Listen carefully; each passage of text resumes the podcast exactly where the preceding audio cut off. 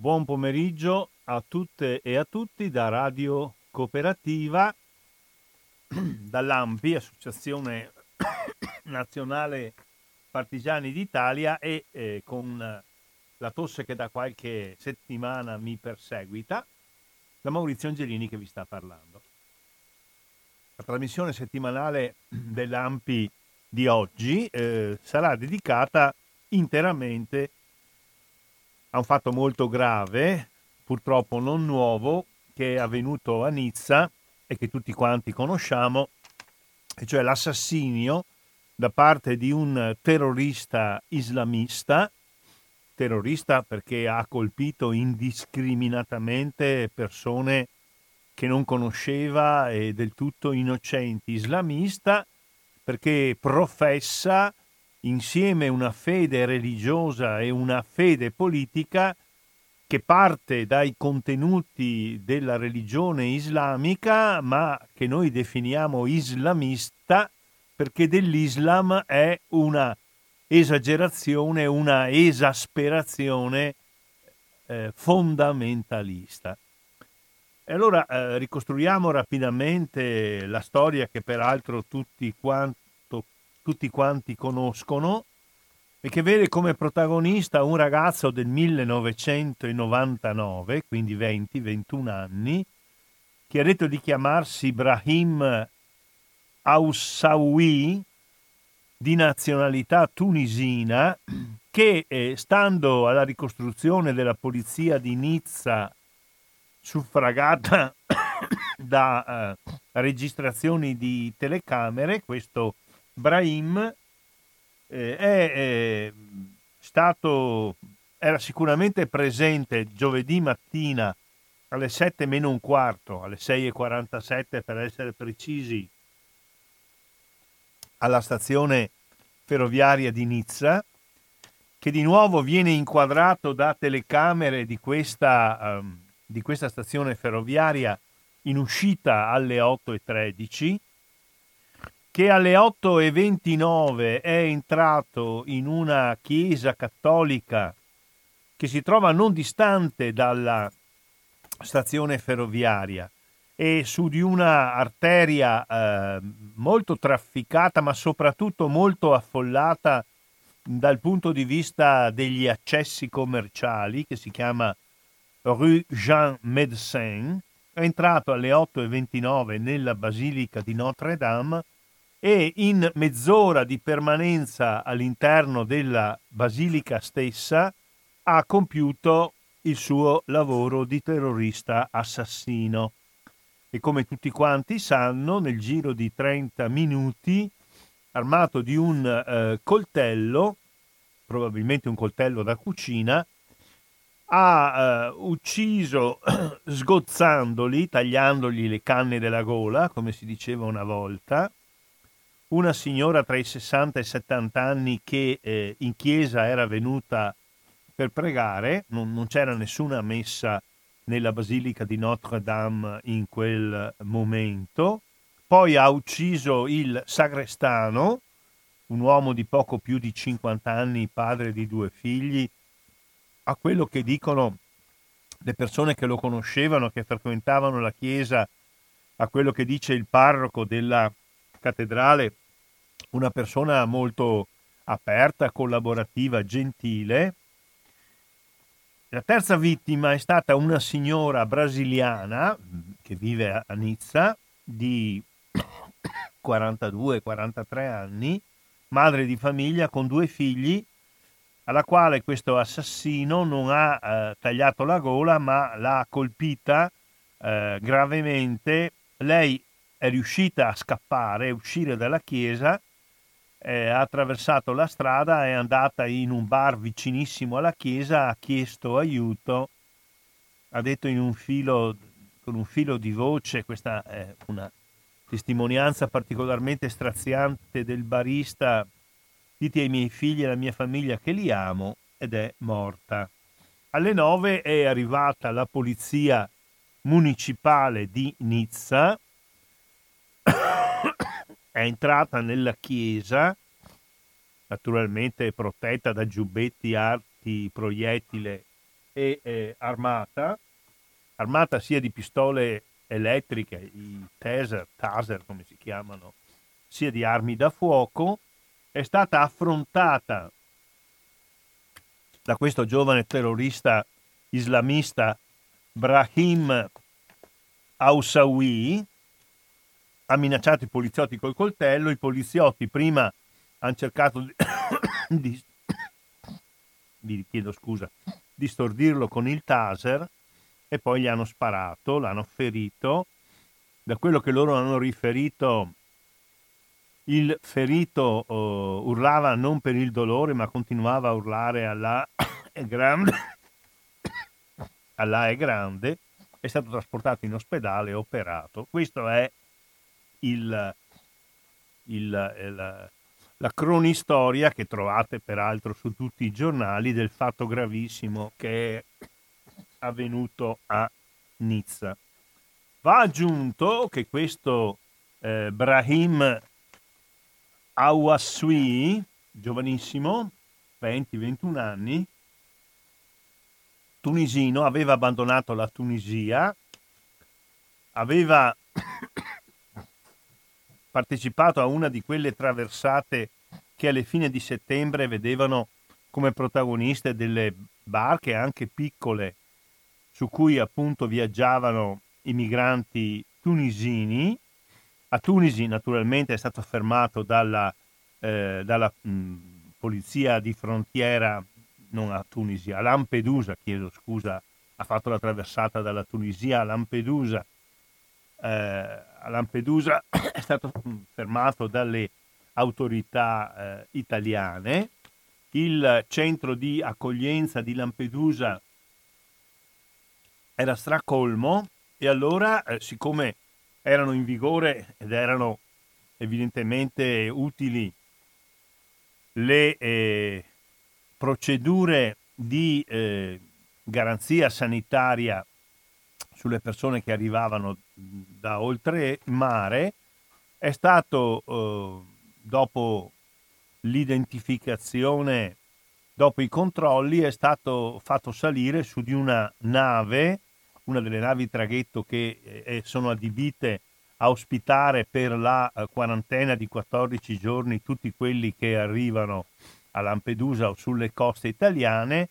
È stato portato con la nave eh, a Bari, a Bari eh, poi dopo 15 giorni è sbarcato, ha ricevuto un ordine di espulsione dall'Italia per ingresso irregolare, sul suo conto non eh, sussistevano precedenti, anche perché non risultava tra coloro che nel passato avevano cercato di entrare irregolarmente in Italia.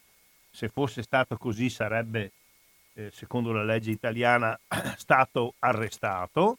Non vi erano informazioni di polizia internazionale sul suo conto e quindi, e ricevuto il, il foglio di allontanamento dall'Italia è sparito. Si è eh, evidentemente organizzato e, e risulta, eh, questo è eh, avvenuto, questo suo eh,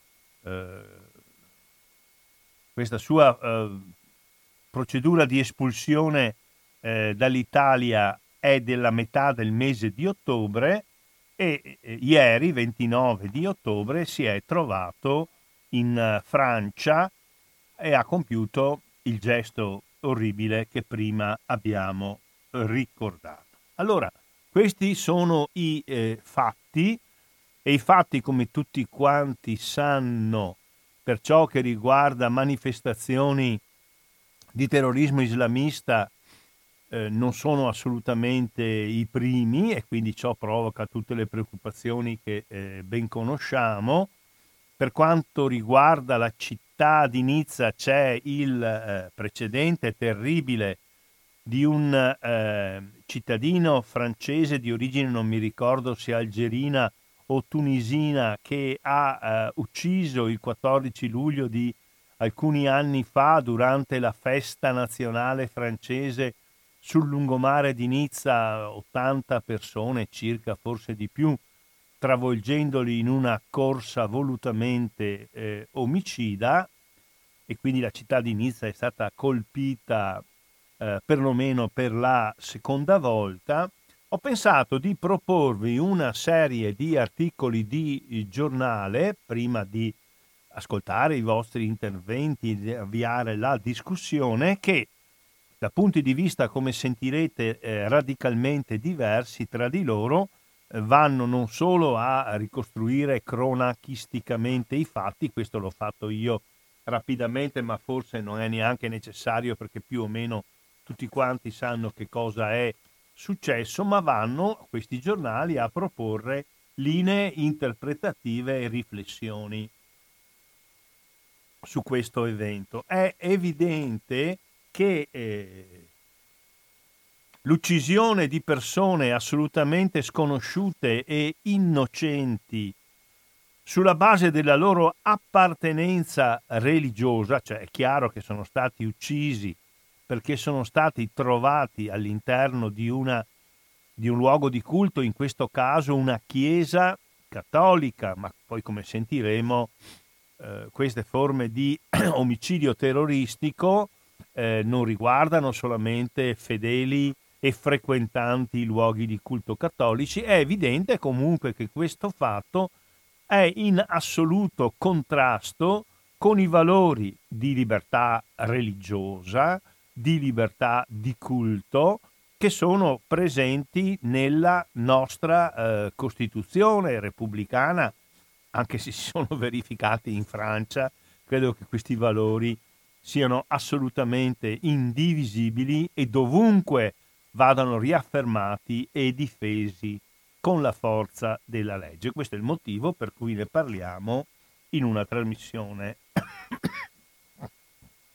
dell'AMPI mi fate bere un po' d'acqua perché eh, se no mi fermo continuamente.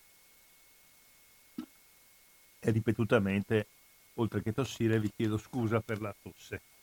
Allora, il primo giornale prendo in mano è la stampa di Torino. Vediamo cosa vi posso leggere dalla stampa a proposito dell'argomento che ho proposto alla vostra attenzione. Un articolo di Domenico Quirico, che è un giornalista della stampa che ha vissuto la esperienza del sequestro eh, da parte degli appartenenti alle milizie fondamentaliste islamiche e che voi troverete a pagina 21 del quotidiano torinese.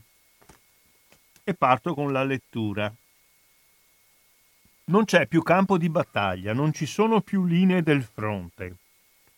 Killer, in nome di Allah, può essere chiunque, un giovanotto che incontri in metropolitana o che hai sfiorato al supermercato.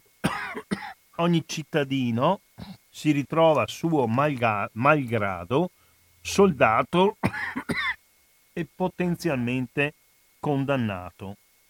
Come il professore qui eh, ci, rifer- ci, riferiamo eh, a Samuel Fatih, che 15 giorni fa è stato eh, ucciso con la stessa tecnica eh, da un altro giovane islamista, terrorista, questo di origine cecena, russo-ceceno, come professore che ha mostrato le vignette di Charlie Hebdo, da Rushdie a Samuel Paty dalla fatua, cioè dalla dichiarazione di condanna a morte di Khomeini, inventore dell'Islam politico e terrorista contro i versetti satanici, alla maledizione omicida del settimanale blasfemo c'è una evidente continuità.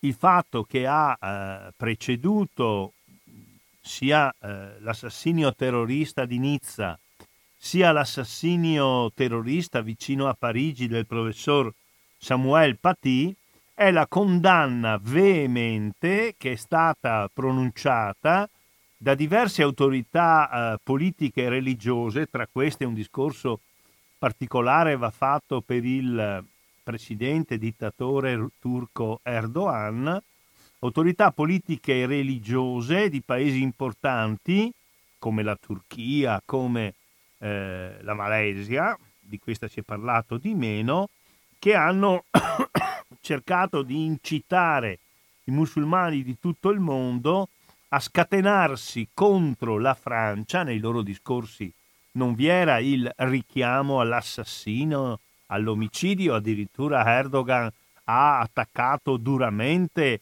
eh, l'omicidio di eh, Nizza, ma sicuramente i discorsi che venivano fatti sulle vignette di Charlie Hebdo erano oh, benzina sul fuoco rispetto ad atti, ad atti violenti. Prosegue Domenico Quirico. Bisogna trasformare una collettività intera con il timore e il tremore in un mucchio terrorizzato della propria vulnerabilità. La guerra terrorista ci ha studiato con attenzione e ha capito che per battere l'Occidente bisogna ingaggiare delle battaglie mentali. E l'odio è lì per quello, esiste con la sua rabbia, ferocia, collera, spietatezza, nutrito di disgrazie, frustrazioni, offese, vere o presunte. E queste forse sono le più tremende. L'importante eh, per i terroristi fondamentalisti è che si creino pretesti, occasioni, riferimenti all'odio, che l'arsenale resti sempre pieno di pretesti e bersagli nemici. E allora, e allora entra in gioco la Francia. Ecco, qui veniamo alla contestualizzazione sia dell'assassinio del professor Samuel Paty, sia degli assassini, dei tre assassini di eh, eh, Nizza. Aggiungiamo poi che è un fatto che giudichiamo minore perché eh, non è andato a finire così male, è avvenuto anche lo stesso giorno ad Avignone. E qui entra in gioco la Francia. La Francia che controlla ancora un impero di paesi derelitti dove vivono milioni di musulmani. La Francia del colonialismo negato a parole e aggiornato nei fatti. E poi i 6 milioni di francesi musulmani, quasi un altro territorio dove ci sono costumi, lingue, religioni, leggi diverse, dove tutto al di là della retorica è eh, fallito. Dopo la pubblicazione delle nuove vignette di Charlie Hebdo a Beirut, il presidente Macron ha rivendicato alla République la libertà di blasfemia, la libertà di bestemmiare, molto discussa e molto discutibile. Così la questione religiosa e dell'Islam diventa il problema centrale della società, quello che vogliono i fanatici.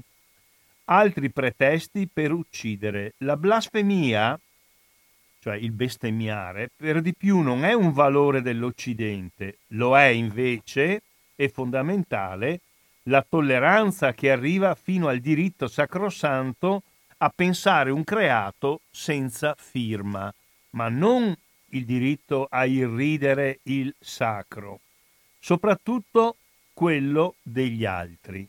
È giusto, è obbligatorio schierarsi a fianco della Francia assalita, ma bisogna dirle la verità. E poi conclude Domenico Quirico, c'è Erdogan che accetta consapevolmente il ruolo di eccitatore, si annette la rabbia musulmana contro Parigi per rivolgerla ai suoi fini. La religione non ha alcun luogo in questa scelta sciagurata. È un calcolo untuoso di un politicante furbastro, un mezzo sporco con cui l'imperialismo neo-ottomano cerca consenso. Ma che cosa abbiamo fatto per fermare le sue arroganze, le sue guerre, dalla Siria alla Libia al Karabakh, il conflitto tra armeni ed azeri, le sue ambizioni che scendono fino alla Somalia? Nulla abbiamo fatto lo abbiamo pagato anche la Francia con il resto dell'Europa perché ci liberasse dai migranti. Un testo questo di Domenico Quirico non semplicissimo da interpretare, forse un po' troppo intrecciato, ma nel quale io colgo eh, diciamo tre osservazioni. La prima è sicuramente una condanna senza condizioni di questi fatti terroristici.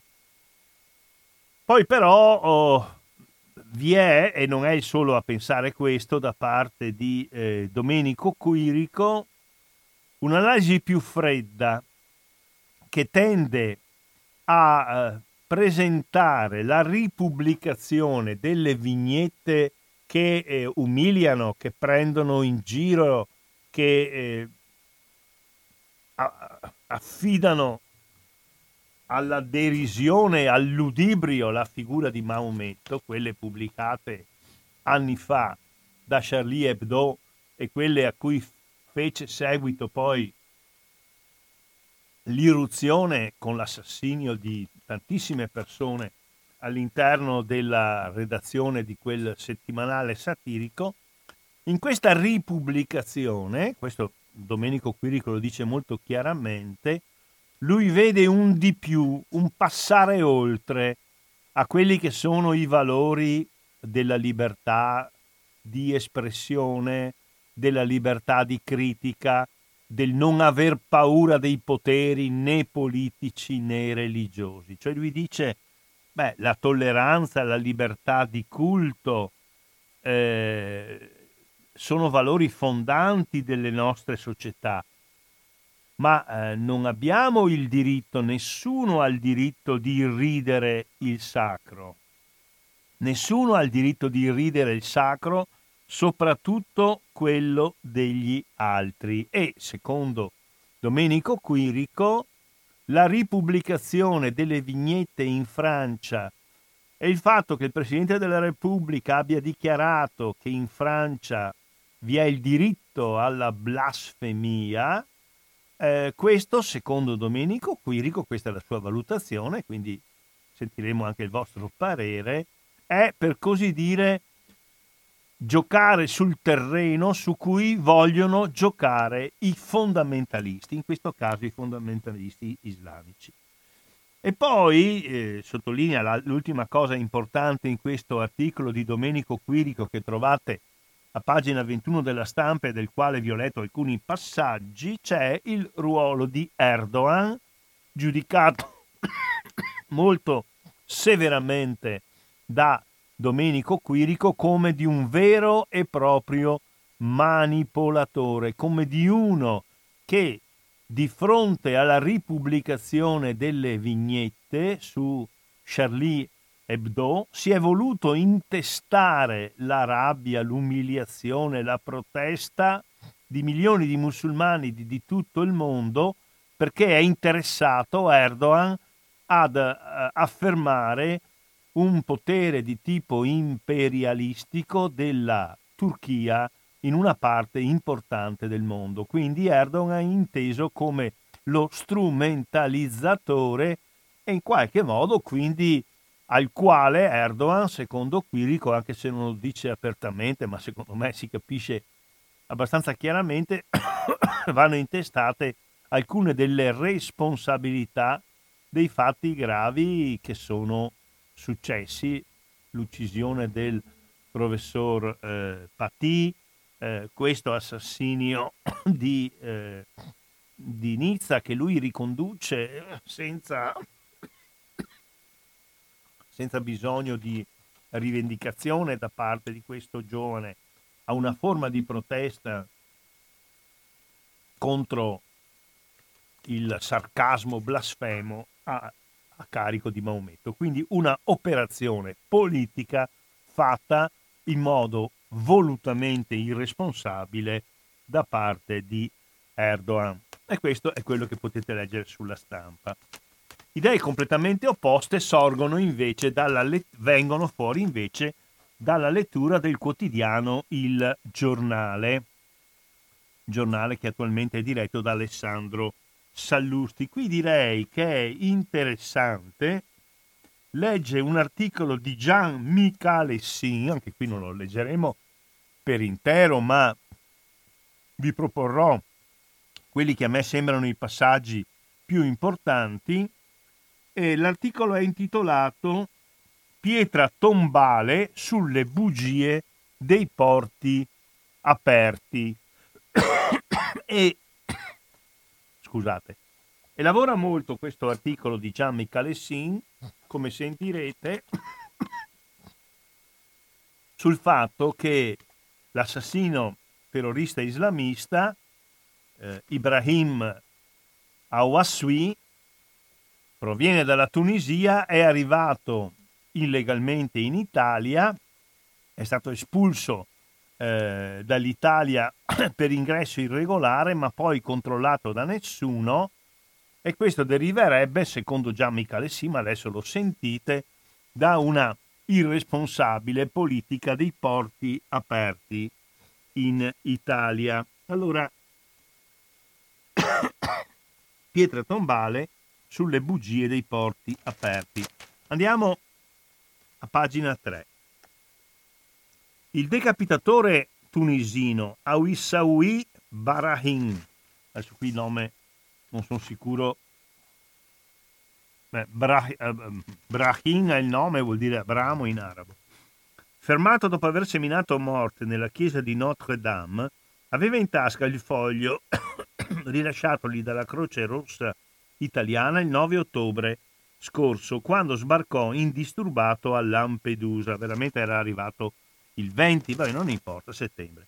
Il diciottenne ceceno Abdullah Abdullah An- Anzorov, che tagliò la testa al professore Samuel Paty, era invece un ex, un ex alunno della scuola francese regolarmente frequentante dall'età di sei anni e come lui vantava un curriculum degno dello ius vantavano un curriculum degno dello ius culture di boldriniana memoria, boldriniana cioè della Laura Boldrini, anche i fratelli QAC, autori nel 2015 del massacro dei redattori di Charlie Hebdo. Qui sostanzialmente eh, il ragionamento che sta sviluppando Michele Sin tende a convincere i lettori che la maggioranza delle persone che professano fede islamica è meglio che se ne stiano a casa loro, che non entrino o che non rimangano nei paesi europei. Gli esempi che ha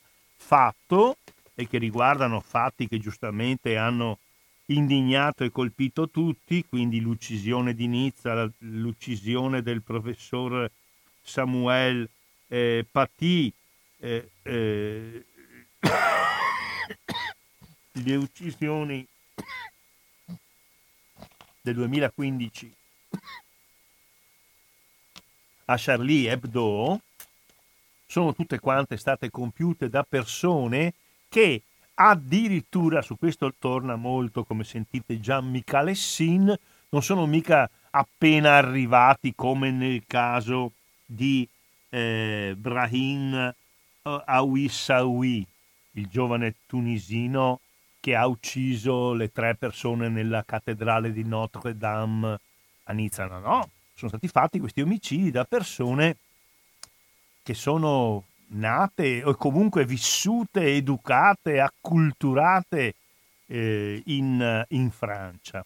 E quindi, e quindi sostanzialmente non ci si può fidare di queste persone, che siano appena arrivate o che abbiano studiato nei paesi in cui sono venuti a vivere, e sapete che la legge sullo Ius Culture vorrebbe accelerare i tempi della concessione della cittadinanza ai giovani bambini, ragazzi che eh, o sono nati in Italia e hanno frequentato un, cito, un ciclo scolastico oppure, eh, oppure eh, non sono nati in Italia ma sono nati da genitori che risiedono regolarmente da tempo in Italia e che appunto hanno frequentato la scuola. Dice praticamente ma mica Alessi, ma come possiamo dare la cittadinanza? Anzi, come possiamo far vivere con noi eh, delle persone di questo tipo, se sono islamiche, alla fine lui dice questo, in presenza di questi fatti? Naturalmente io la penso in modo radicalmente diverso, ma siamo qui per fare una discussione. Vado avanti nella lettura dell'articolo di mm, eh, Michalessin e dice dobbiamo leggere i proclami con cui Nicola Zincaretti e compagni hanno salutato la cancellazione dei decreti sicurezza di Salvini e hanno riaperto le porte ai migranti, proprio mentre il tagliagole jihadista eh, Brahim Aus- eh, Awissawi approdava sulle nostre coste, il segretario del PD sproloquiava ad un'Italia più umana e sicura. Il suo vice Andrea Orlando celebrava una cancellazione capace di promuovere l'integrazione e garantire la sicurezza di eh, tutti. Limitandoci ai mali di casa nostra, scrive Jean Michalessin, è inevitabile notare come gli orrori francesi mettano in luce la sconsiderata perniciosità, qualcosa che fa male, quindi la perniciosità, di progetti come lo Ius Culture. Nemmeno un, un sistema scolastico come quello della Repubblica francese ha impedito l'adesione al fanatismo jihadista dei fratelli QAC, del ceceno Anzorov e di decine di migliaia di figli delle banlieue, cioè delle periferie francesi, ben più sensibili ai, pro- ai precetti appresi da familiari e predicatori islamisti. Quindi, insomma, il fatto di essere nati qui e di avere frequentato le scuole qui, secondo Gian Michalessin, come dimostrano in questo caso non l'esperienza di Ibrahim che in, comunque in Francia via Italia era arrivato da qualche mese, ma come dimostrano invece le esperienze di eh, terroristi islamisti che pure erano cittadini francesi o, regolar- o persone regolarmente residenti in Francia. Insomma, se, non, se sono islamici non dobbiamo fidarci di loro. Qui naturalmente si fa una voluta confusione tra islamismo e islamico, ma comunque il mio compito adesso è quello di proporvi i punti eh, di eh, vista. Sempre sul giornale troverete, ma adesso non posso dedicarmi troppo a questo, a questo quotidiano, un articolo di Magdi Allam, che tutti quanti conoscono, eh, il quale sostanzialmente non crediamoci immuni al virus islamista. Eh, vi leggo solo pochissimi, pochissimi eh, passaggi. La paura del terrorismo islamico resterà salda dentro di noi fino a quando non ci saremo liberati non solo dei terroristi islamici che sono la punta dell'iceberg, ma dell'Islam, della filiera delle moschee, scuole coraniche, enti assistenziali e finanziari islamici, centri studi che, e, di, e di formazione, leggi che codificano la legittimazione dell'Islam. Quindi sono sulla stessa linea, ma Michalessin e eh, Magdi Allam, il vero problema non è l'islamismo, ma è l'Islam. Eh, adesso eh, direi che possiamo passare a un quotidiano, il quotidiano cattolico Avvenire, che per ovvi motivi è eh, assolutamente eh, preoccupato di quello che è successo in, che è successo in, in, in Francia e che eh, ci propone molti articoli, io ve ne leggerò solamente alcuni, eh, di analisi e di approfondimento della questione. L'articolo di fondo dell'avvenire in prima pagina è di Andrea Riccardi, che è uno dei fondatori della comunità di Sant'Egidio a Roma, è stato anche ministro, mi pare in un governo Dini, ma non vorrei sbagliare, le tre uccisioni a Notre-Dame de l'Assomption, Nostra Signora dell'Assunzione a Nizza, sono una follia crudele, un atto di viltà, una blasfemia. Chi si reca in chiesa è un mite che si presenta al Signore e cerca protezione nella casa dedicata alla Vergine. Così erano quelle due donne, di cui una settantenne e quell'uomo era il sacrestano della basilica ottocentesca, costruita a Nizza sul modello di Notre Dame a Parigi, una specie di copia della Notre Dame parigina. L'assassino non ha visto in loro esseri umani, ma, cieco d'odio, ne ha fatto il simbolo di gente empia, nemici dell'Islam perché cristiani. Ha gridato Dio è grande, la lode ridotta a slogan dei terroristi islamici, una blasfemia macchiata di sangue anche per i musulmani. La Chiesa aveva fatto qualcosa contro di lui? No, certamente, ma i cristiani andavano colpiti come simbolo dell'Europa nemica. Eppure era venuto da poco in Europa, tuttavia la odiava. Odia se stesso e non sa chi essere. Così un gesto folle, così si è fatto combattente contro gli inermi. Combatte, combattere contro gli inermi evidentemente è gesto di viltà. Si combatte contro chi è combattente come te. Sperando di uscire dall'anonimato e di aureolarsi di eroismo, e forse di martirio, ma martiri sono le sue vittime. Le tre vittime di Nizza sono figlie di un popolo umile che in silenzio e con tenacia ripone in Dio la sua fiducia, va in chiesa e prega per sé e per tutti. Non partecipa soltanto alla messa, ma passa in chiesa un momento cercando nel, presen- nel silenzio la presenza del Dio della pace e dell'amore. Conclude Andrea Riccardi, le reazioni della Chiesa francese sono state dolorose e pacate. I toni gridati servono ad attizzare i fanatismi. Ma è interessante, sempre sull'avvenire, leggere a pagina 5 la dichiarazione di un teologo, credo che sia egiziano, collaboratore del grande imam egiziano di Al-Azhar. Al-Azhar è una grande moschea del Cairo e il conduttore della preghiera, l'imam di Al-Azhar, pur in una struttura non gerarchica come invece è la Chiesa cattolica, pur in una struttura non gerarchica come l'islamismo, il grande imam di Al-Azhar è considerato una grande autorità teologica della religione islamica e non solo in Egitto.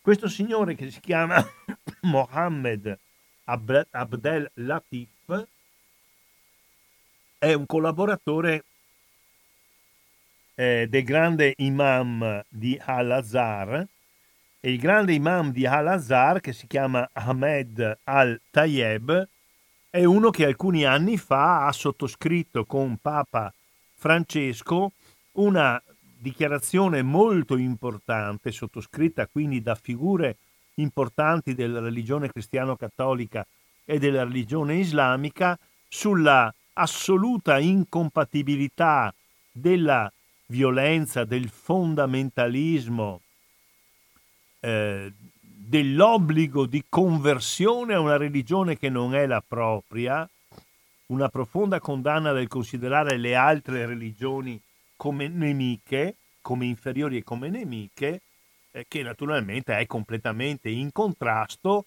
con quanto dicono e fanno soprattutto persone che sono islamiche che ritengono che l'Islam è l'unica religione alla quale tutti quanti si dovrebbero convertire e, e, comunque che dovrebbe avere un primato assoluto nella, nella società. Allora, il titolo eh, a pagina 5 è È un crimine abominevole, è fuori dall'Islam chi lo compie. Così dice Mohammed Abdel Latif. ci sono delle parole sue che vengono qui riportate, vorrei dire al popolo francese che siamo tutti dalla stessa parte contro il terrorismo. Dobbiamo essere ancora più uniti nell'affrontare questo nemico comune che manipola le differenze per dare sfogo a un odio insensato. Per favore, francesi, chiede il signor Mohammed Abdel Latif, per favore, non lasciate che la rabbia e lo sdegno avvelenino il vostro tessuto sociale plurale, il quale vi ha reso un esempio per il mondo. Così parla Mohammed Abdel Salam Abdel Latif, segretario generale del Comitato Superiore della Fraternità Umana, stretto collaboratore nel, del grande imam di Al-Azhar, Ahmed Al-Tajeb. Allora, eh, la giornalista che lo intervista, che si chiama Lucia Capuzzi, siamo a pagina 5 dell'Avenire, sono tutti i giornali di oggi, 30 ottobre 2020, gli dice ma eh, neanche le vignette di Charlie Hebdo, che sono offensive, che sono blasfeme, eh, possono giustificare atti di questo tipo? E risponde Mohammed Abdel Latif, non esiste alcuna norma, principio o tradizione che consenta a un essere umano di commettere un crimine tanto orribile verso un proprio simile. Esistono vie pacifiche e legittime per esprimere il proprio malcontento di fronte a insulti come quelli di Charlie Hebdo verso l'Islam e il profeta. Io penso che quelle vignette non, eh, sono una forma di estremismo. Secondo me, eh, dice Mohammed Abdel Latif, non c'è libertà di espressione nel ferire i sentimenti di un miliardo e mezzo di musulmani, ma chiedo con forza agli islamici francesi di non cadere nella trappola eh, della violenza.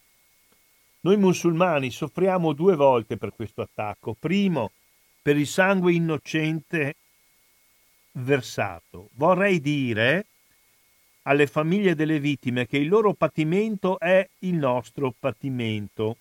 Chi ha commesso un'azione tanto orribile e chi lo appoggia deve essere punito. E poi sentiamo, soffriamo come islamici. Ci addolora che la nostra fede possa essere identificata con simili criminali. I terroristi sono fuori dall'Islam. Nessuna fede comanda di uccidere, come afferma con chiarezza il documento per la fraternità umana firmato congiuntamente, qui ci si riferisce a quello che dicevo prima, il 4 febbraio 2019 dal grande imam eh, della moschea di Al-Azhar, Al-Tayeb e da Papa Francesco. Chi lo fa, ma anche chi lo convince a farlo, promet- eh, promuovendo un'interpretazione errata dei testi sacri, chi incentiva l'odio o strumentalizza la religione per raggiungere i propri obiettivi, infrange i principi più sacri della nostra fede. Non è una persona religiosa è un eh, terrorista. E dice ancora, concludendo, i leader delle due fedi e i credenti devono avere ben chiaro che non sono le religioni a eh, causare la violenza, ma è la loro manipolazione. Non possiamo dividere le persone in base al proprio credo, alla propria lingua, alla propria etnia. Dobbiamo renderci conto, conclude Mohammed Abdel Latif, che siamo tutti fratelli, fratelli diversi, ma fratelli. Questa è un'importante presa di posizione di un importante teologo musulmano.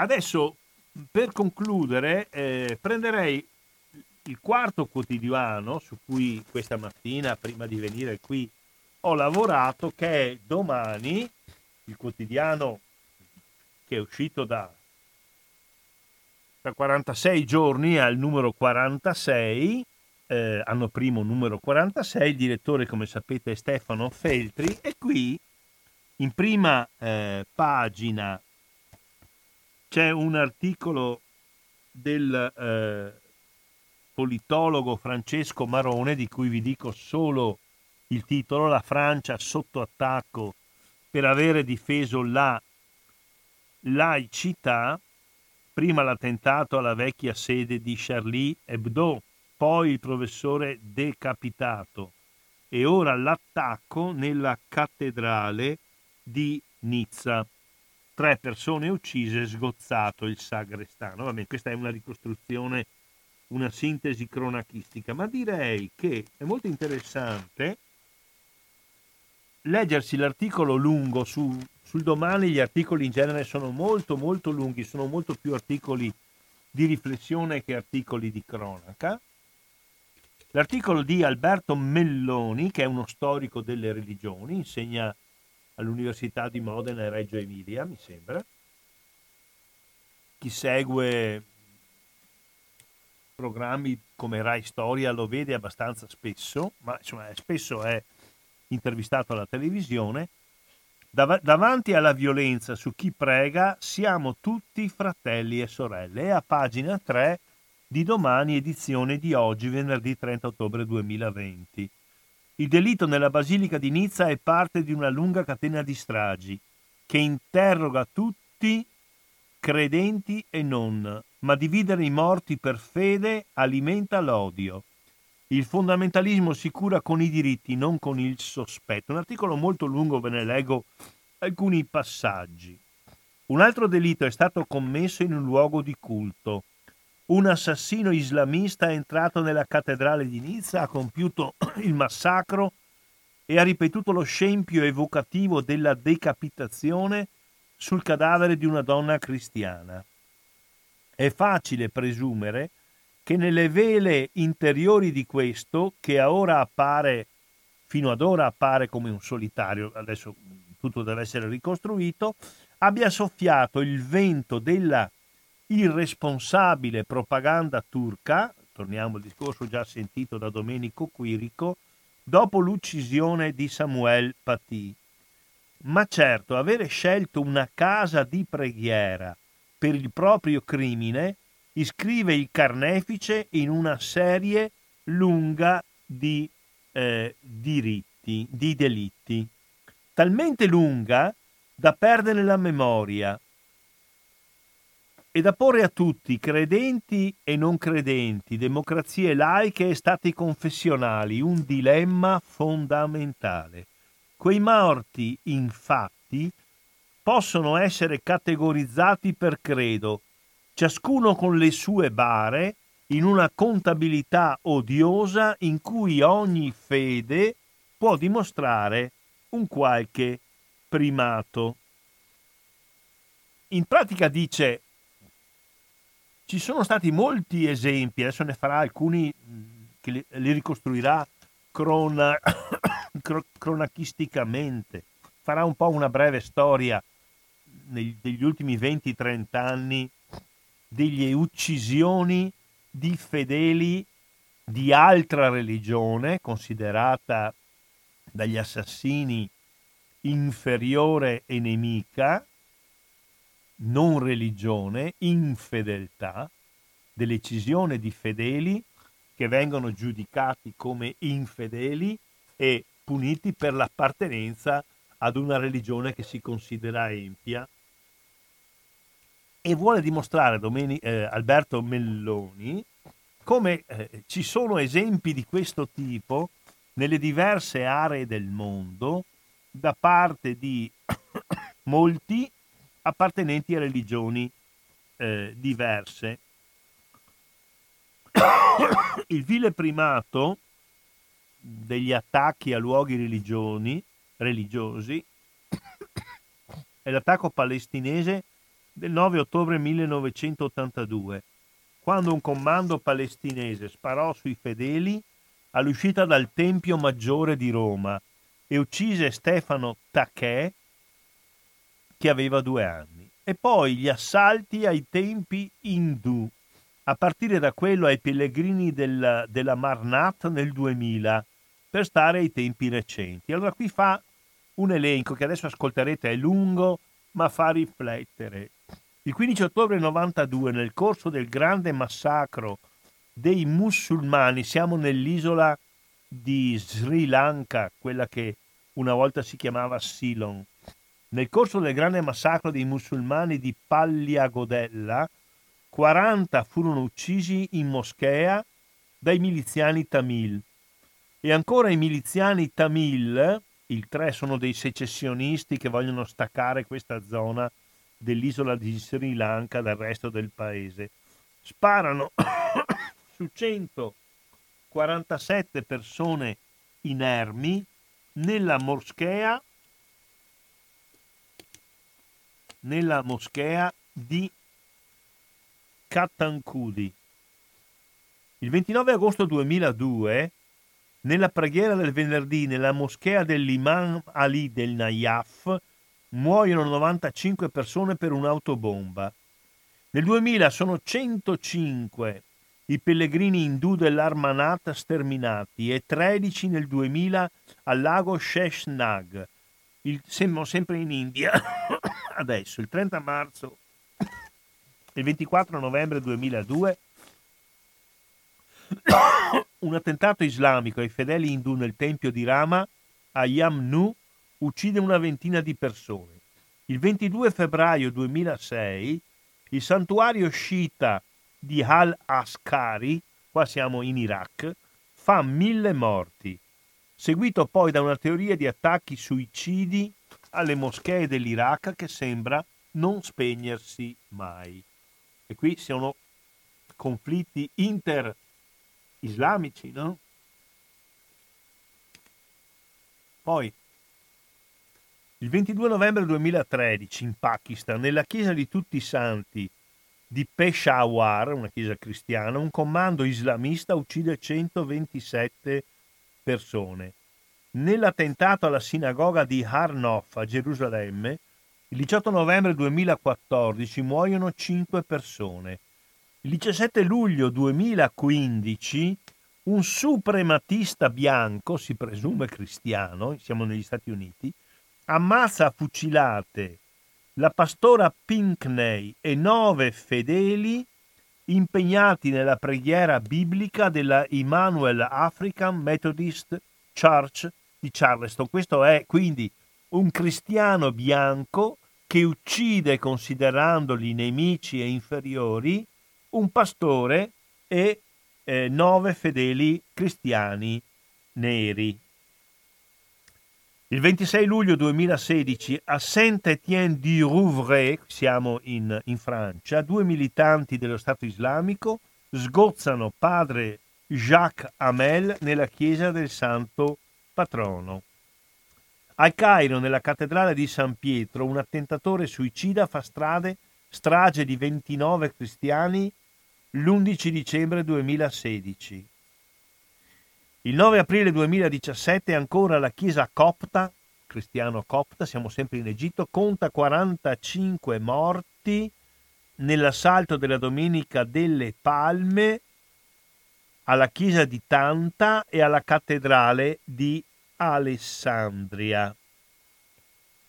Ecco, in questo, in questo disegno cupo mancano centinaia di punti, centinaia di morti il 15 marzo 2019 nella moschea di Christchurch in Nuova Zelanda, 51 musulmani vengono uccisi da un fanatico suprematista cristiano bianco.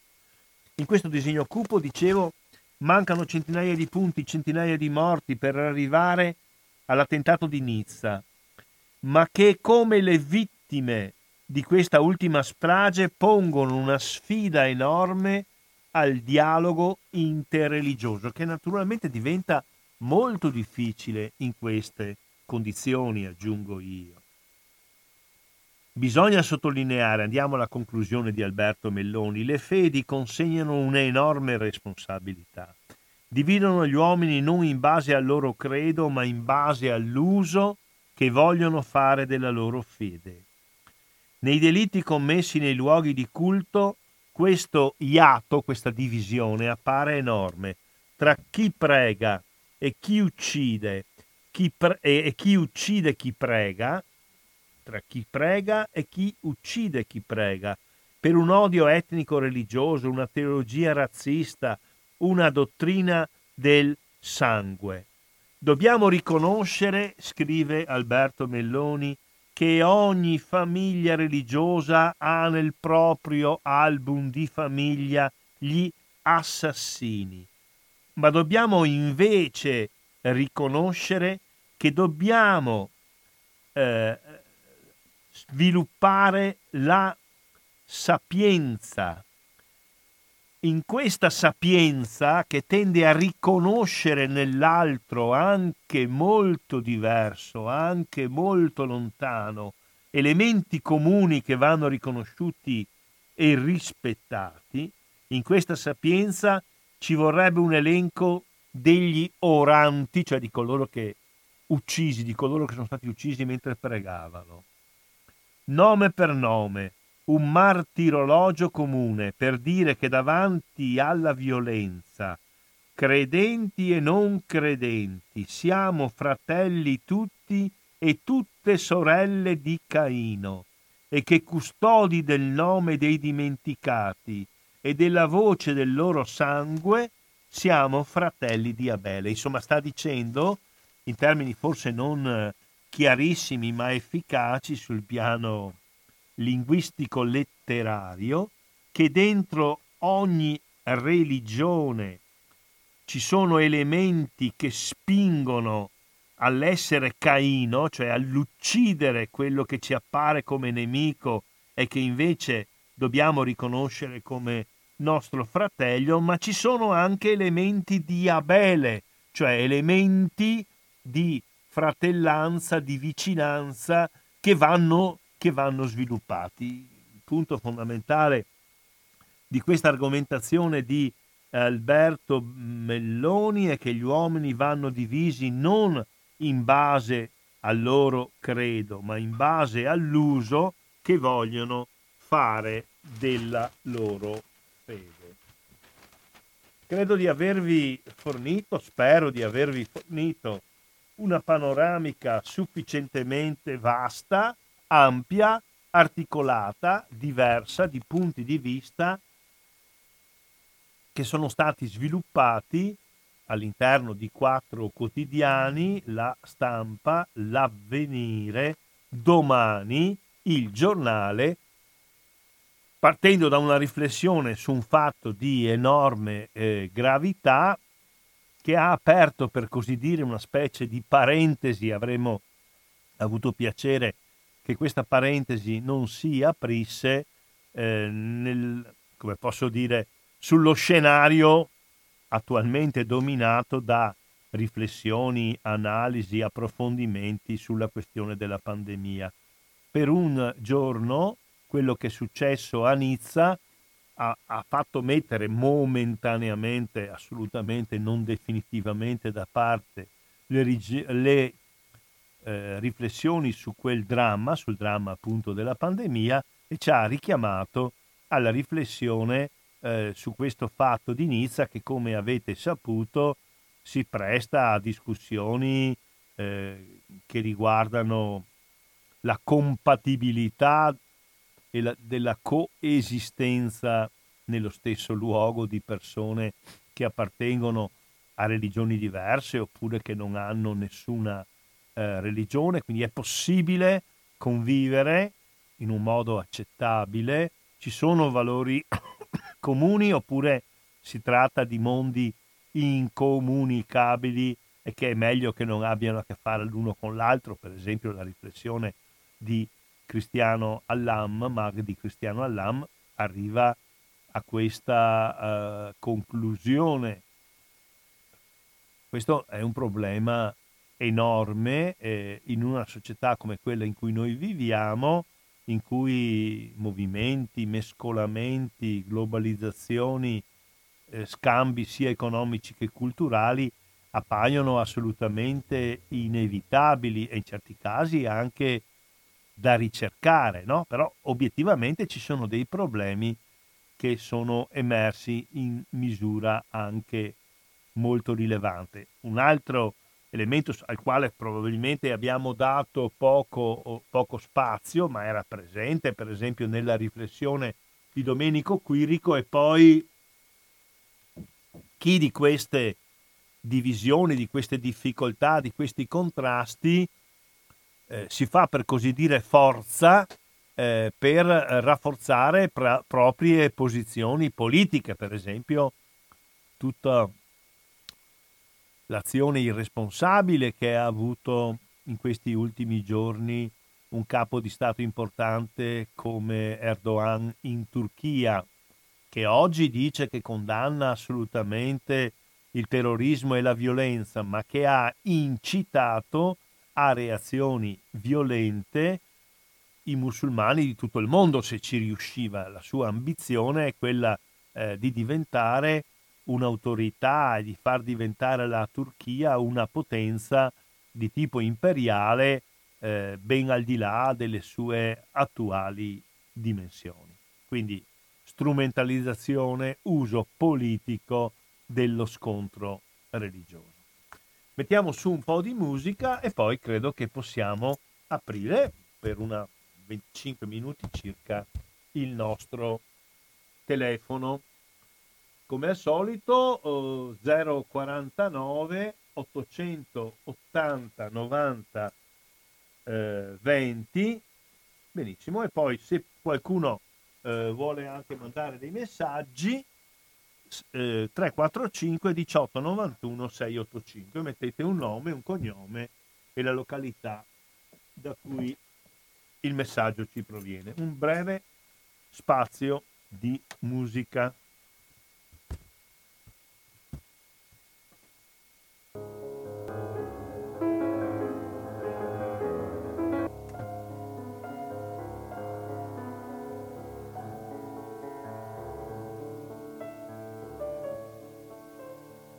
Ecco, torniamo in diretta a Radio Cooperativa, trasmissione dell'AMPI, oggi dedicata per intero e volutamente al grave atto terrorista islamista che è intervenuto ieri nella Basilica di Notre Dame a Nizza.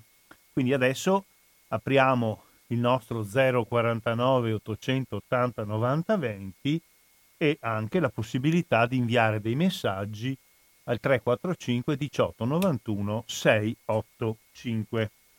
Il telefono è aperto e rimane a vostra disposizione. Vi posso anticipare che essendomi allontanato per un momento dallo studio ho visto Don Franco Scarmoncin e quindi dopo la trasmissione dell'AMPI che finisce attorno alle 15.40 avremo in diretta la eh, trasmissione liberamente.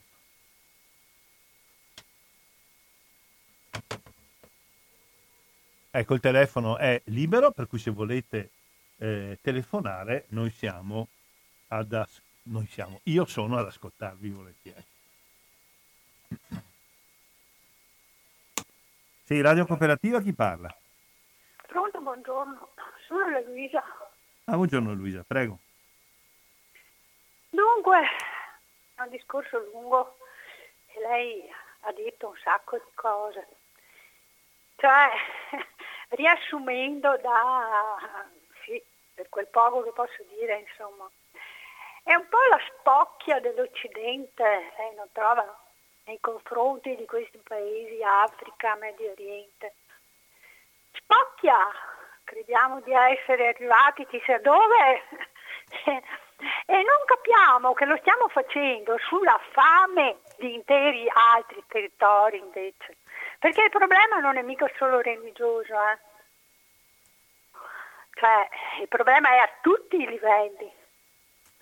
Quando, quando, quando si fa quello che stiamo facendo in Africa con le multinazionali, in Medio Oriente con il seguimento di Israele, e il progetto di, di realizzazione della grande Israele in quell'area, decine di milioni di morti, Siria, Iraq, e non raccontiamoci di guerre civili per piacere, perché in Iraq entreranno gli americani, in Siria entreranno francesi, inglesi, americani e faranno il disastro. Quindi, eh, per non parlare della Palestina, che naturalmente è già stata annessa quella, sono già stati sterminati da, dall'altra grande civiltà democratica occidentale voluta superiore che è Israele, no, è inattaccabile, inattaccabile proprio. Sì, signora, però devo farle una domanda, facciamo un piccolo dialogo. Mi deve spiegare che cosa c'entra tutto quello che lei ha detto con l'entrare in una chiesa e far fuori i primi che si incontrano. Che cosa c'entra con Perché la spocchia dell'Occidente? Alle spalle, guardi, Eh. le spiego subito, alle spalle di questa gente qui ci stanno proprio tutto questo percorso storico che gli europei e gli occidentali hanno fatto in quelle zone, capisce? Ma che cosa ha fatto il di problema, partire? il problema sta non inizia... No, no, non è Mm? così. Guardi, Il eh, problema no. non inizia in chiesa. Ma insomma, inizia- senta, ascolti, il, il professor Satie, che, guardi che queste persone, questo di Nizza non ha ancora spiegato perché ha agito.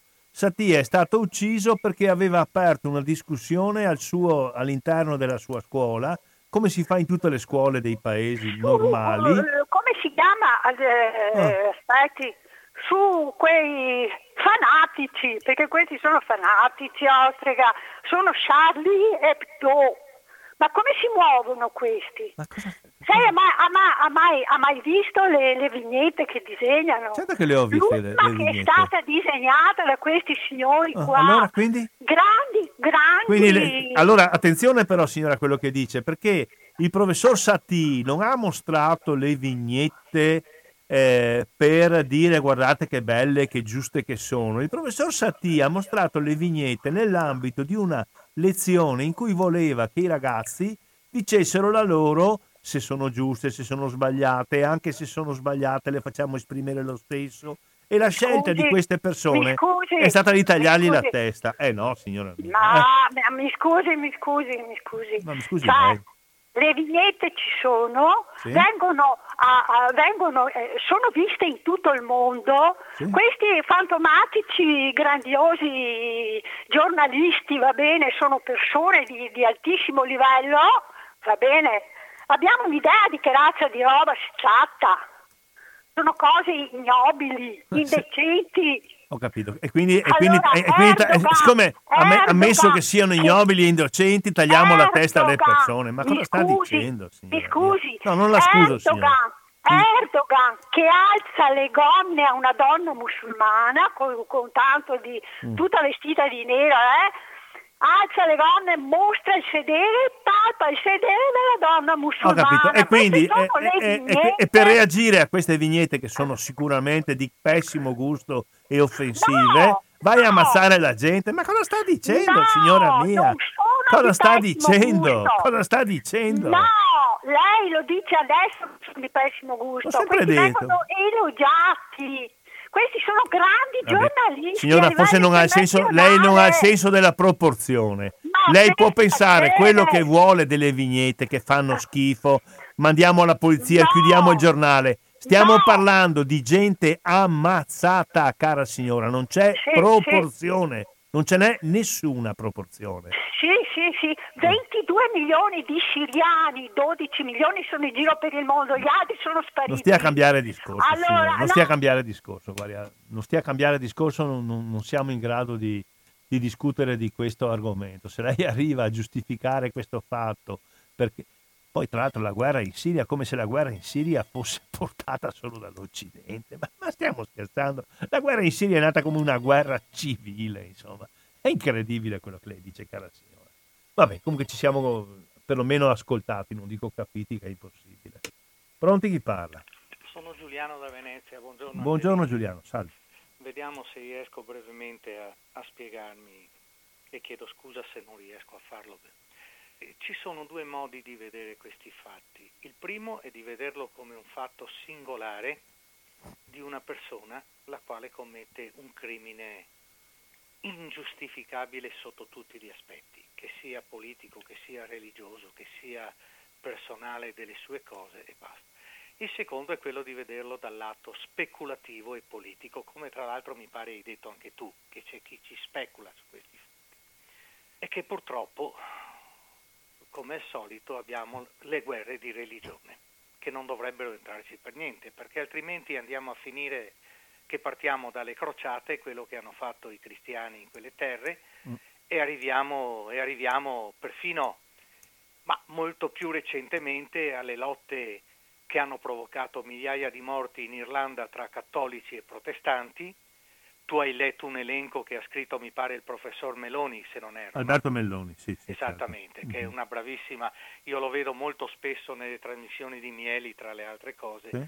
che, mm, che è una persona che è cattolico, che è quello che vuoi, ma che sa, che sa vedere le cose dal punto di vista proprio senza metterci la sua, la sua idealità e la sua religione. E arriviamo anche da quello che hanno fatto, ma non dimentichiamoci, tu dirai che adesso esagero, non dimentichiamoci che il nazismo ha ucciso 6 milioni di ebrei con la cintura scritto Dio è con noi e quindi diciamo che se volessimo metterlo dal lato di speculazione religiosa, bisognerebbe dire che i cristiani, i cattolici hanno ammazzato 6 milioni di ebrei, ma non può essere vista da questo punto di vista, anche perché, anche perché credo che se andiamo avanti di questo passo non troviamo la soluzione. Proviamo, ecco, anche questo signore che adesso ha fatto sta roba, la speculazione politica viene perché è partito dall'Italia. Certo, è arrivato in Italia, è stato schedato, gli è stato dato il foglio di via, questo se ne è andato in Francia e ha commesso quello che ha commesso. Mm. Che colpa abbiamo noi italiani? Che colpa abbiamo noi italiani se in Francia hanno arrestato giorni fa un pedofilo italiano che ha violentato 156 bambini su mandato della, della, polizia tedesca perché era in Germania dove ha commesso questo, poi è andato in Francia. Che siamo noi responsabili, noi italiani di questa persona perché se la mettiamo in questo punto di vista, che siccome questo qua è un islamico, almeno sembra sia un islamico, anzi è certo che è un islamico, che ha ucciso delle persone in una chiesa, e quindi tutti gli islamici sono così, perché questa è la speculazione, allora bisognerebbe dire che quello che ha fatto, quello che ha fatto in, in Germania, i 156 bambini violentati dal pedofilo italiano, tutti gli italiani sono pedofili. Io non credo che questa sia la soluzione del problema e ripeto, spero di essermi spiegato senza tante cose nel breve tempo in cui, perché il discorso andrebbe avanti fino a domani mattina. Ecco, Va bene Giuliano. Ma io, io, non sono in grado di portare avanti un discorso filosoficamente, ho fatto solo dei bei esempi che bisogna finirla di generalizzare le cose. Questo è un atto commesso da una persona, un criminale, che ha commesso un fatto del genere ed è un criminale che va condannato, si penserà la, la giustizia francese a fare questo, ma vedere in questa persona tutto l'Islam, milioni di, milioni di persone o forse qualche miliardo di persone che sono di quella religione, e allora il discorso è che bisogna avere rispetto, io che non sono religioso, ma bisogna avere rispetto di tutte le religioni, non solo di quella a cui si appartiene. Ti saluto e ti ringrazio. Va bene, grazie, sì, grazie, grazie. Sì, grazie, grazie a Giuliano. Volevo ricordare, adesso riapro subito il telefono, eh, nell'avvenire a pagina 6 c'è un articolo interessante di Vincenzo Spagnolo intitolato Il killer da Lampedusa a Nizza. Volevo ricordare un, un fatto abbastanza simile quantiti- quantitativamente uh, addirittura, uh, addirittura uh, più grave che riguarda un giovane, non mi ricordo se fosse marocchino o tunisino, che si chiamava Anis Amrin. Questo quando il governo a febbraio 2011 era guidato da Silvio Berlusconi e il Ministero degli Interni dal leghista Roberto Maroni sbarcò a Lampedusa. Eh, si dichiarò minorenne, fu trasferito in un centro di accoglienza siciliano, poi ebbe anche delle vicissitudini eh, di tipo penale e si allontanò. Lo troviamo nel 2016 come autore della strage al mercatino di Natale di Berlino. Scappando da Berlino, come ricordate, eh, cercò di tornare in Italia, eh, ma fu in, intercettato da due poliziotti, mi pare, davanti alla stazione ferroviaria o degli autobus di Sesto San Giovanni e eh, ebbe un conflitto a fuoco e fu ucciso. Ecco, allora, per dire che appunto eh, può succedere ed è successo che delle eh, persone che erano affidate sostanzialmente alla giustizia italiana, ma è successo anche per la giustizia di altri paesi, a un certo momento se ne vadano, facciano perdere le loro tracce, si rechino in altri paesi e in questi paesi, come successe per Anis Amri nel 2016, strage del mercatino di Berlino, si rendano responsabili di fatti gravissimi. Ecco, l'unica cosa su cui non mi pare di essere d'accordo con Giuliano, ma nell'ambito di una discussione, è l'individualizzare esclusivamente eh, questi fatti, perché è vero che di questi fatti sono responsabili individualmente le persone che li hanno commessi, non c'è dubbio, e che è inaccettabile generalizzare sulla base di una comune appartenenza religiosa le responsabilità dal singolo a tutti coloro che professano la stessa fede. Su questo sono completamente d'accordo. Va detto però che queste persone che hanno agito individualmente, i cosiddetti lupi solitari, spesso lo fanno sulla base di una motivazione comune, cioè secondo loro la difesa, il primato della religione islamica minacciata dalle altre eh, religioni e, e, e il fatto che siano degli individui ma che agiscano all'interno di un comune discorso fa, fa, sì che si tratti insieme di un problema di responsabilità individuale, ma anche di un problema politico e sociale. Cioè, fermo restando che le colpe sono individuali e che è fare il gioco dei fondamentalisti islamici, dire che tutti gli islamici allora per definizione in modo inevitabile hanno delle, come posso dire, predisposizioni alla violenza e all'omicidio, resta il fatto che eh, molte di queste persone dichiarano di agire in nome di una comune appartenenza religiosa, il che tra l'altro dimostra che all'interno di una comune appartenenza religiosa ci possono essere accentuazioni, sottolineature molto diverse tra di loro. Ecco, questo potrebbe essere una conclusione esattamente l'opposto della generalizzazione. Ma riapro. riapro la linea telefonica. Radio Cooperativa, chi parla? Uh, buongiorno, sono Alberto di Padova. Accomodi, buongiorno Alberto. Salve. Salve. Beh, intanto grazie per avere in qualche modo bloccato eh, quell'ascoltatrice che secondo me era un po' partita per la tangente non voleva... Va bene, d'accordo, perfetto. E, e dopodiché eh, io credo che sia un argomento molto complesso e molto delicato che va eh, trattato con, con, più calma possibile, però a mio modo di vedere mh, mm, vengono dette anche delle inesattezze e mi spiego. Allora, sicuramente non si può e non si deve generalizzare dicendo, facendo l'associazione terrorista uguale eh, islamico musulmano. Però non possiamo neanche negare e far finta di nulla eh, pensando che c'è un aumento e comunque una frequenza molto elevata di queste persone che commettono questo tipo di atrocità. Non sono eh, casi così isolati da dire beh che cosa facciamo? Pensiamo male di tutti loro. Insomma un minimo di allarme credo che bisognerebbe eh, porlo su questo tipo di, di, di, situazioni che, ripeto, non solo succedono con una certa frequenza, ma eh, non sono certo io a dirlo ovviamente, si pullano i giornali e chi si informa di questo tipo di, di situazioni.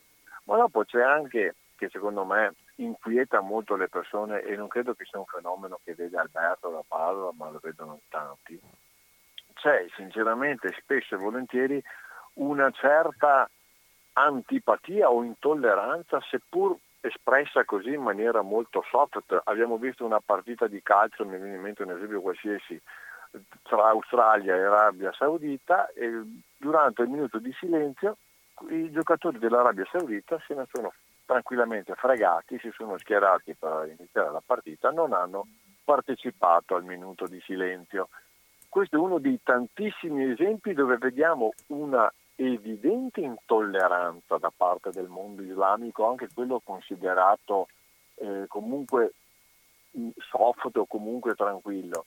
Non credo che si possa negare questo, perché fare il confronto e dire allora abbiamo avuto quello che il pedofilo che ha preso 195 persone, ma questo è un caso isolato, comunque è un caso in mezzo a tantissimi altri di cui non si può fare un confronto. E per concludere dico, allora non vogliamo generalizzare, non vogliamo che si vada a fare eh, speculazione e saccallaggio politico, ma allora io chiedo anche alle persone che fanno parte di quell'altra parte politica, la mia, che appena c'è un leghista o qualcuno della destra che commette un reato, non si cominci a strepitare dicendo sono tutti così, perché è molto facile dire agli altri come ci si deve comportare, ma se noi per primi non diamo l'esempio è chiaro che il castello crolla miseramente. Comunque è molto interessante l'ascolto. Va bene, grazie. la ringrazio, buongiorno Alberto. D'accordo, sì.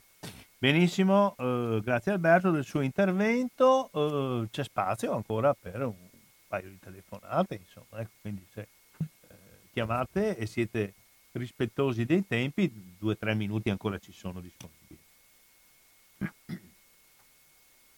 Aspetto quindi in religioso, dato che parliamo di questo silenzio, i vostri eventuali eh, interventi. Oggi ho dedicato l'intera trasmissione, ecco, raccolgo l'ultima telefonata. Sì, Radio Cooperativa chi parla? Ah, sono Pier Giorgio.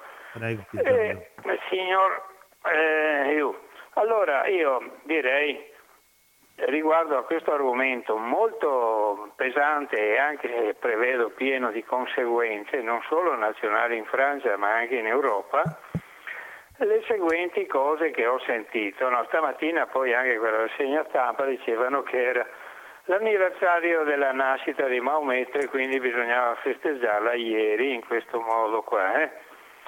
Poi succede che io ho sentito qua nella moschea principale che abbiamo a Marghera una solenne riunione che avevano fatto in cui eh, quando sono stati attaccati di essere guerrafondai hanno detto eh, che i martiri veri sono i loro quando si fanno saltare con la dinamite tutti gli altri sono persone eh, così che non sanno bene quello che fanno. Eh è una ehm, espressione che ha convolto tutti, perché allora cosa vuol dire? Che la violenza è congenita proprio come è prescritto nel Corano che vuole la conquista e anche perché succede no, che questa religione è inintegrabile nel senso che nella storia mai si è eh, confrontata e integrata con le altre civiltà perché hanno il loro credo e basta, da lì non si va fuori. Se un islamico, io ne ho conosciuti in gamba, mm, la pensa diversamente, è considerato eretico e come tale eh, un infedele con tutte le conseguenze. Per esempio io anche sto aiutando ancora tre eh, universitari islamici che fanno ingegneria e a parte che vanno avanti con calma come se il tempo per loro non avesse tanta importanza, ma quando si toccano questi argomenti capita che sono irremovibili, cioè elencano tutte le nostre colpe vere o presunte, che è una cosa insomma, che mi sembra che non sia neanche leale. Ecco, a parte ciò, ecco, volevo dire che quindi eh, qui nel condominio nostro, eh, a parte che c'è stato uno qua, un tunisino con una BMW quasi nuova, che ha, è venuto fuori a 70 all'ora da uno stop Ah, sì, ma non c'entra niente con la religione islamica, la velocità. Sì, è vero, è Bravo, vero, però è Fai un altro esempio detto, che È quello che ha detto, che adesso comunque lascio perdere. Bravo. Va bene, allora eh, c'è anche un maresciallo che ha detto che adesso questo qua che hanno ferito, preso prigioniero in Francia, lo faranno cantare come un usignolo per sapere di più su tutta la rete di man abusivi, sembra che siano 300 in eh, Francia e che vengono dalle scuole sunnite più radicali, più severe. Ecco, allora Va bene Piazzoso, chiudiamo, grazie, abbiamo capito. Grazie, bene, buona giornata. Grazie, sì. Va bene, d'accordo, io non dubito di quello che tu hai sentito alla moschea di Marghera, del tuo vicino di casa, per quanto riguarda appunto prese di posizione importanti che ci sono all'interno di persone che contano insomma, nella religione islamica su questo episodio, ho letto e non lo ripeto quello che ha detto eh, uno dei più importanti collaboratori del grande imam della moschea Al-Azhar eh, di, eh, del Cairo, che forse conta un po' di più del tuo vicino di casa con la Mercedes. Dopodiché non nego che ci sia il tuo vicino di casa con la Mercedes. Va bene? Adesso abbiamo uh, la necessità di concludere la trasmissione di oggi dell'AMPI dedicata interamente all'episodio uh, luttuoso, terroristico, inaccettabile, da condannare con ogni forza dell'assassinio di tre persone assolutamente innocenti nella basilica di Notre Dame a Nizza. Questo è stato l'argomento, per così dire, il monografico della trasmissione di oggi dell'AMPI, condotta da Maurizio Angelini, che vi saluta, ringrazia chi è intervenuto, chi ha detto la sua, ringrazia tutti quelli che hanno ascoltato ed invita a rimanere appunto all'ascolto di Radio Cooperativa. Tra qualche minuto incomincia la trasmissione mm, quindicinale di Don Franco Scarmoncin liberamente. Dall'Ampi di Padova e da Maurizio Angelini un saluto e un ringraziamento per l'attenzione prestataci a tutte e a tutti.